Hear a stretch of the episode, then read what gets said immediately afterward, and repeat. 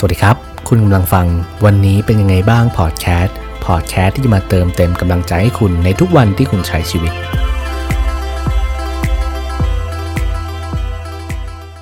สวัสดีเดือนพฤษภาคมนะครับ ยินดีต้อนรับเข้าสู่เดือนที่ 5 ของปี 2564 แล้วเนาะก็ช่วงนี้ก็เป็นช่วงโควิดระลอกใหม่มานะครับ ก็อยากให้ทุกคนระมัดระวังตัวกันด้วยเนาะ เพราะรอบนี้รุนแรงมากจริง ๆ ครับ คนเสียชีวิตมากขึ้น ทุกๆวันเลยนะครับ ก็อยากให้ทุกคนระมัดระวังตัว ดูแลตัวเองดีๆนะครับ รักษาความสุขของตัวเองให้ดีๆนะครับ วันนี้นะครับเราก็จะมาพูดคุยเกี่ยวกับการเอาชนะเรื่องเลวร้ายนะครับจริงก็ผมก็จะเอามาจากหนังสือเล่มเดิมนะครับคินซึงินะครับ ความงามของบาดแผลแห่งชีวิต เป็นเพียงบทหนึ่งในหนังสือเล่มนี้นะครับ ผมว่า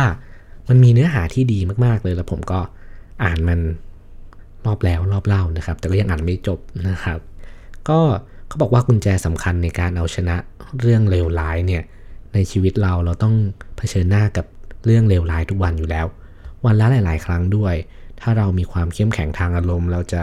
ลุกขึ้นมาเผชิญหน้ากับทุกเรื่องท้าทายเหล่านั้นได้อย่างมั่นใจ ความเข้มแข็งทางอารมณ์จะช่วยทำให้เรากระตือรือร้น เผชิญหน้ากับปัญหา และกล้าที่จะใช้ชีวิต ที่นี่ครับผมก็ต้องมาท้าความถึงเรื่องความเข้มแข็งทางอารมณ์ก่อนว่า มีอะไรบ้างนะครับที่ในหนังสือบอกไว้ เขาสรุปสั้นๆนะครับว่าความเข้มแข็งทางอารมณ์เนี่ยมีอยู่ประมาณ 10กว่าข้อนะครับข้อแรกก็คือประสานอารมณ์เข้ามาในชีวิต ตีความสภาวะอารมณ์ของตัวเองได้อย่างถูกต้อง ระบุชื่อเรียกของอารมณ์นั้นได้ เรียนรู้การระบุสภาวะอารมณ์ของผู้คนรอบตัว จัดการอารมณ์และแสดงออกได้อย่างเหมาะสม มานะอดทนมุ่งไปให้ถึงเป้าหมาย บริหารจัดการสถานการณ์เลวร้าย รักษาสมดุลของความภูมิใจของตัวเอง ไม่พึ่งพิงแรงผลักดันจากภายนอก ยอมรับว่าตนเองคือผู้รับผิดชอบ เลือกทัศนคติเชิงบวก เลือกทางเดินชีวิตตัวเอง หาความสัมพันธ์ที่มีคุณภาพ พัฒนาความสามารถในการสื่อสาร ร่วมมือกับผู้อื่นด้วยความรักความเมตตา บริหารจัดการความขัดแย้ง ดำเนินชีวิตอย่างมีเป้าหมาย และตัดสินใจเลือกทุกอย่างไปให้สอดคล้อง กล้าขอความช่วยเหลือจากคนอื่นเมื่อจำเป็น สนุกกับทุกสิ่งที่ชีวิตนำมาให้ โอ้โห จริงๆ มันเป็นหลายข้อมากเลยนะครับ เป็นประมาณ 19 ประการที่เขาบอกว่าเป็นสิ่งที่สำคัญและเขาอยากจะให้ลองระบุว่าเรื่องเลวร้ายที่กำลังเผชิญอยู่ตอนนี้เกี่ยวข้องกับกับการขาดไปของข้อใดบ้างหรือเปล่านะครับ ซึ่งก็เดี๋ยวลองย้อนกลับไปฟังอีกรอบก็ได้ถ้าเกิดจำไม่ได้นะครับ ประมาณ 19 ข้อที่ผมพูดมาเมื่อกี้นะครับ แล้วทีเนี้ยไอ้สามเสาหลักของความเข้มแข็งทางอารมณ์มีอะไรบ้างนะครับเขาอธิบายไว้ด้วยว่าความเข้มแข็งทางอารมณ์ช่วยให้คุณมีระยะห่างออกมา เพื่อที่คุณจะได้อยู่ในตำแหน่งที่เหมาะสมสำหรับการวิเคราะห์เหตุการณ์ด้วยมุมมองที่กว้างขึ้นดังนั้น แทนที่เราจะตอบสนองออกไปทันที เราจะเรียนรู้การวางกรอบบริบทใหม่ที่จะทำให้เราคิดใหม่ในแบบที่ต่างออกไปนะครับ ซึ่งเราจะได้ คิดมากขึ้นนำไปสู่การโต้ตอบที่เหมาะสมมากขึ้น ทั้งในระยะสั้นระยะกลางและระยะยาวนะครับ หลังจากนั้นเราจะเริ่มต้นลงมือทำทันทีทำให้การพูดบ่นซ้ำไปซ้ำมาว่าฉันรู้ทฤษฎีแล้ว แต่การนำมาประยุกต์ใช้นั้นยากจังกลายเป็นเรื่องแสนเชยไปเลยนะครับ ความเปลี่ยนแปลงนั้นอยู่ในกำมือเราและความเข้มแข็งทางอารมณ์จะเป็นเครื่องมือช่วยให้เราลงมือทำ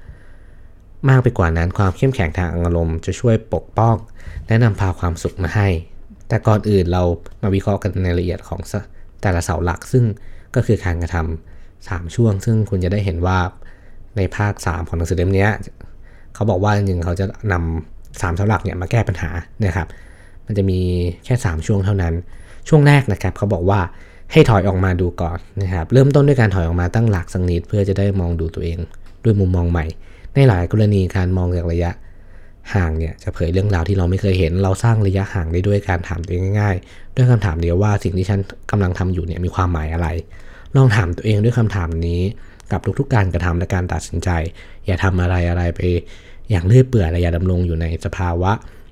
ที่มันเฉื่อยชา อย่าวิ่งหนีปัญหา ขอให้คุณหยุดแล้วหันกลับมามองอย่างมีระยะห่าง เพื่อจะได้สามารถตัดสินใจเลือกหนทางที่ถูกต้องไปได้นะครับ ต่อไปนะครับ ข้อที่ 2 ก็คือคิดให้ต่าง นี่คือช่วงที่ 2 ซึ่งจะซับซ้อนขึ้นไปอีก เพราะเราเรียนรู้วิธีคิดให้ต่างไปจากเดิม คิดให้ดีกว่าเดิมจุดประสงค์ก็เพื่อการคิดโดยไม่มีกรอบจำกัด และไม่บิดเบือนวิเคราะห์ได้อย่างถูกต้องว่าจริงๆ แล้วเกิดอะไรขึ้นกับเรา เราเชื่อว่าเกิดอะไรขึ้นกับเรา และเราอยากให้เกิดอะไรขึ้นกับเรา เรามักจะผสมปนไปความกลัวความต้องการ และความลุ่มหลงเข้ามาไว้ในกระบวนการ การคิดจนทำให้มันบิดเบือนและมีอคติเข้ามาบดบัง ถ้าได้ทบทวนกระบวนการคิดของตัวเอง เราจะตระหนักว่ากำลังถูกครอบคลุมไว้ด้วยความคิดหรือความเชื่อบางอย่าง ซึ่งคอยคุมบางเหงียนชีวิตของเราไว้ ซึ่งมันอาจจะทำให้มันผิดและไม่แม่นยำเราต้องทบทวนกรอบความคิดให้ตรงกับความเป็นจริง และเป็นไปในทางที่สร้างสรรค์ โลกไม่ได้เป็นไปตามที่มันเป็น แต่มันเป็นไปตามที่เราคิด เพื่อจะพิสูจน์คำกล่าวนี้ ผมอยากให้คุณลองนึกตามแบบฝึกหัดนี้ สมมติว่าคุณหากระเป๋าสตางค์ไม่เจอ ข้อเท็จจริงจากมุมมองของผู้สังเกตการคือคุณหากระเป๋าตังค์ไม่เจอ คุณไม่ค้นหาลิ้นชักคุณมักจะเก็บมันไว้ แต่ก็ไม่เจอแล้วคุณก็นึกย้อนไปว่าเมื่อวานคุณหยิบ ขึ้นมาจ่ายเงินตอนออกไปช้อปปิ้งดังนั้น ตอนนี้จึงมีหลายเรื่องราวผุดขึ้นมาในใจ คุณคิดว่ามันอาจจะอยู่ในรถ หรือคุณคิดว่าแฟนคุณหยิบไปใช้ซื้อของออนไลน์ ซึ่งเธอทำอยู่บ่อยๆหรือคุณคิดว่ามัน ถูกขโมยตอนเดินในศูนย์การค้าเมื่อวานหรืออาจจะลืมทิ้งไว้ในร้านตอนกำลังซื้อของ ข้อเท็จจริงตรงหน้ายังคงเป็นเรื่องเดิม คือกระเป๋าตังค์ไม่ได้อยู่ในลิ้นชักอย่างที่ควรเป็น แต่อื่นๆ นอกจากนั้นล้วนขึ้นอยู่กับความคิดทั้งสิ้น มันทำให้ความจริงแตกต่างกันไปในหลายแบบ มาถึงตอนนี้มันก็ขึ้นอยู่กับว่าความเชื่อของคุณจะทำให้คุณวิตกมากแค่ไหน คุณจะโทรศัพท์ไปแจ้งยกเลิกบัตรเครดิตทุกใบรีบไปแจ้งความหรือเข้านอนอย่างสบายใจ ด้วยความเชื่อว่ากระเป๋าตังค์ต้องอยู่ในรถ เช่นเดียวกับความเชื่อเรื่องกระเป๋าตังค์หายเป็นเงื่อนไขในการกำหนดพฤติกรรมของคุณความเชื่อในประเด็นใหญ่ๆของชีวิต เช่น ความรักการงานหรือครอบครัวก็เป็นเงื่อนไขในชีวิตของคุณ เป็นเงื่อนไขของความฉลาดทางอารมณ์และสุขภาพจิตของคุณการเรียนรู้ที่จะคิดให้ต่างจากเดิมจึงเป็นเรื่องสำคัญเราต้องนำเรื่องราวออกมาวางในบริบทใหม่ แล้ววิเคราะห์โดยปราศจากความคิดหรือความเชื่อที่มีอยู่เดิม อคติและข้อจำกัดใดๆ เราสามารถปรับหรือความเชื่อและระบุ ได้ว่าเมื่อไหร่เรา บิดเบือนความจริงไปตามความกลัวความปรารถนา ความรุ่มหลง และความเชื่อผิดๆเราก็จะสามารถก้าวกระโดดขั้นสำคัญในชีวิตไปสู่อิสรภาพทางอารมณ์ได้ ให้คิดว่าจิตใจของคุณเหมือนเครื่องคอมพิวเตอร์คุณอัปเกรดระบบปฏิบัติการในเครื่องของคุณบ่อยแค่ไหนล่ะ ก็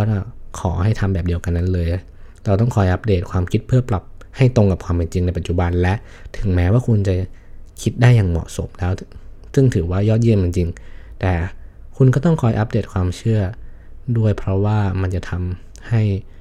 คุณเนี่ยกลายเป็นคุณที่ดีกว่า ส่วนอันที่3นะครับก็คือส่วนของลงมือทำสุดท้ายเราต้องลงมือทำและทำทันทีความรู้ที่ไม่ได้นำไปประยุกต์ใช้ในไรประโยชน์ เขาบอกว่าเขารู้ว่ามันยากและต้องใช้ความกล้าหาญอย่างมากการเริ่มต้น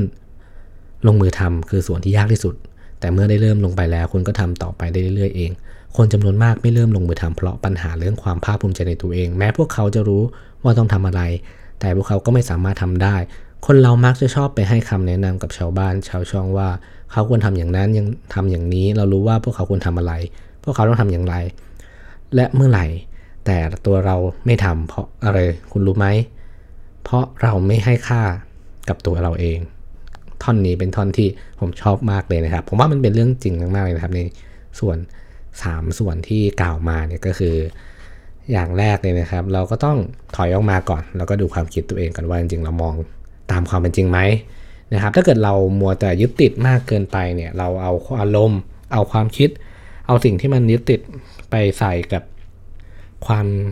จริงที่มันเกิดขึ้นเนี่ยมันก็จะบิดเบือนได้ง่ายมากนะครับ ที่ผู้เขียนได้บอกไว้ แล้วก็ข้อ 2 ก็คือคิดให้ต่างนะครับ คือเราก็ต้องมองให้ออก ว่าจริงๆเนี่ยจุดประสงค์เนี่ยมันคืออะไร แล้วก็วิเคราะห์ได้อย่างถูกต้องจริง ๆ ก็คือต้องฝึกด้วยนะครับในการมองสิ่งนั้นในมุมใหม่นะครับ อย่ามองในมุมเดิมๆ ถ้าเกิดเรามีความเชื่อเดิมๆเนี่ยเราต้องอัปเกรดอยู่เสมอ อย่างที่เขาบอกก็คือ ถ้าเป็นคอมพิวเตอร์เนี่ยมันต้องอัปเดตบ่อยๆจริงไหมครับ ถ้าเกิดคุณมองว่า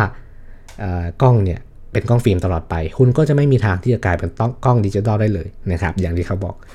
ส่วนข้อสุดท้ายเนี่ยเป็นข้อที่ยากที่สุดนะครับ ก็คือ การ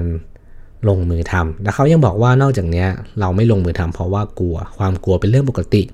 เขาบอกว่าเขาเองก็กลัวหลายเรื่องเลยล่ะ ด้วยตัวมันเองความกลัวไม่ใช่สิ่งเลวร้าย มันช่วยให้เราเอาตัวรอดได้ สมองของเราต้องการให้เรามีชีวิตรอดโดยไม่สนใจว่าเราจะมีความสุขหรือไม่ ความกลัวเป็นเรื่องปกติ แต่ถ้าคุณมีความเข้มแข็งทางอารมณ์ประการสำคัญที่สุดคือความกล้าหาญ คุณจะสามารถแปลงความกลัวไปสู่การลงมือทำความกล้าหาญจะเป็นแรงกระตุ้นเพื่อให้คุณเอาชนะความกลัว และเพื่อที่จะได้เริ่มต้นลงมือทำสิ่งที่เราต้องมีก็คือแผนปฏิบัติงาน เป็นสิ่งจำเป็นที่ต้องมีเอาไว้และขอกล่าวย้ำอีกครั้งว่าถ้าสิ่งใดไม่ได้ถูกนำไปประยุกต์ ใช้สิ่งนั้นก็ไร้ประโยชน์ เป็นคำที่ผมชอบมากๆเลย หลายๆ คนก็คือไม่กล้าที่จะลงมือทำนะครับ การลงมือทำเป็นขั้นตอนสำคัญและจะข้ามไปไม่ได้ ถ้าเกิดเราอยากจะเยียวยาบาดแผล หรือว่าไปเชิญหน้ากับเรื่องเลวร้าย หรือว่าอยากจะเอาชนะ สักเรื่องหนึ่งนะครับ เราต้องมี 3 ข้อนี้นะครับในส่วนเบื้องต้น อันนี้ก็เป็นแค่ส่วนหนึ่งของหนังสือที่ผมชอบมากๆเลยนะครับ ที่บอกว่าเราควรจะทำยังไงเมื่อเผชิญเรื่องเลวร้ายนะครับ ก็หวังว่าเพื่อนๆเนี่ยจะลองเอาไปปรับใช้ดูนะครับ ก็ใน EP นี้ส่วนมากจะเป็นการอ่านจากหนังสือมาให้ฟังนะครับ ผมว่าเนื้อหาเนี่ยหรือว่าการเขียนเนี่ยมันสื่อออกมาได้ดีมากอยู่แล้วก็เลยไม่ได้สรุปแล้วก็เอามาพูดในแบบของผมนะครับ บางที การอ่านหนังสือการอ่านตรงๆเนี่ยจะดีกว่านะครับสำหรับหนังสือเล่มนี้ก็จะสอนให้เราเห็นถึงความงามของบาดแผลแห่งชีวิตนะครับ ก็ขอให้ทุกคนเนี่ยเผชิญเรื่องเลวร้ายและผ่านมันไปได้